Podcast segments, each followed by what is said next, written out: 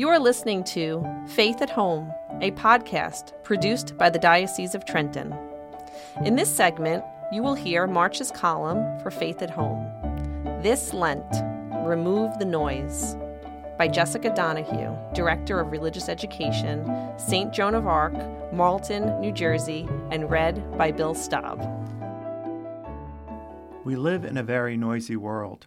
This was a phrase that popped into my mind recently as I was supposed to be focused on a homework assignment for my current theology course. As I was doing my work, unrelated obligations started to divert my attention. That Amazon order that I had to place so I could get a hard-to-find cardstock for my work on Monday. The ShopRite order I needed to place since I didn't have time to do our food shopping, and the random diversions of social media. After finishing my assignment, I realized that I had interrupted my own study time with a lot of unnecessary noise, both visual and auditory, which also meant it took much longer than it should have to complete it. I saw how easily I could make things much more complicated for myself than they needed to be, just because of the distractions of modern life.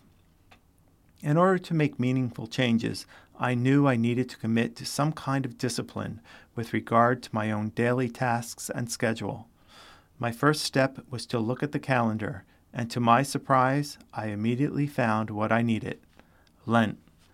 One of the many things I really love about being Catholic is the beauty and reliability of our liturgical seasons.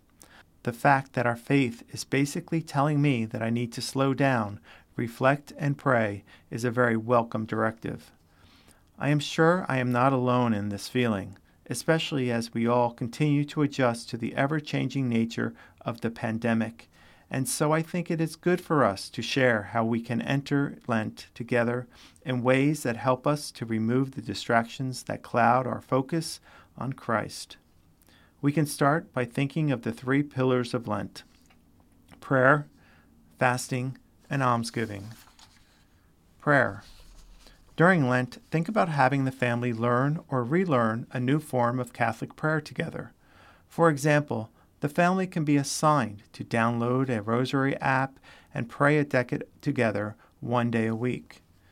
If praying together is something very new for your family, consider adding a simple grace prayer to meals. You may be surprised to see how quickly these brief moments of prayer become family traditions. Fasting.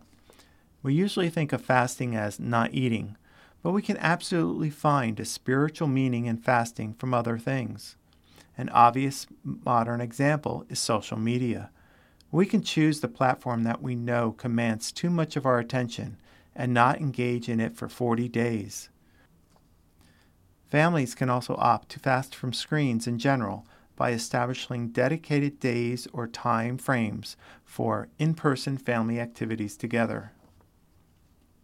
Almsgiving. Studies have shown again and again that our younger generations are very motivated to help others. Practically speaking, we know this because young people tend to respond very positively and enthusiastically to invitations to help others. During Lent, we are especially called to charity.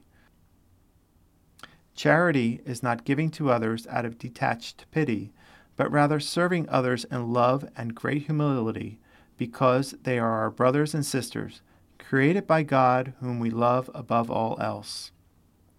Consider serving others as a family in your community, or serving one another more prayerfully and intentionally in your own household, which can sometimes be more challenging.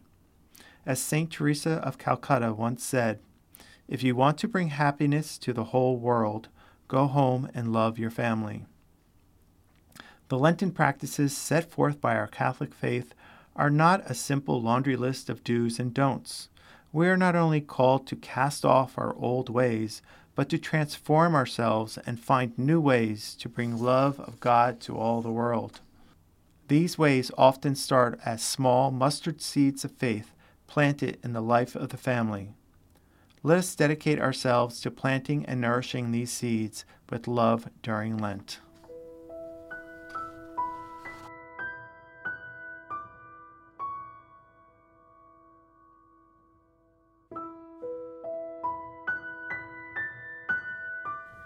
Let us pray for families. In the name of the Father, and of the Son, and of the Holy Spirit. O God, our Father, in Jesus, you call all Christian families and homes to be signs of living faith. By the light of the Holy Spirit, lead us to be thankful for the gift of faith. And by that gift, may we grow in our relationship with Jesus, your Son, and be confident witnesses to Christian hope and joy to all we meet. In the name of Jesus Christ our Lord, in the name of the Father, and of the Son, and of the Holy Spirit. Amen.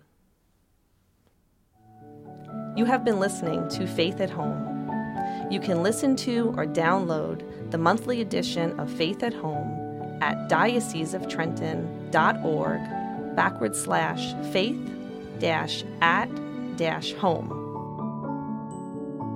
Faith at Home is produced by the Diocese of Trenton.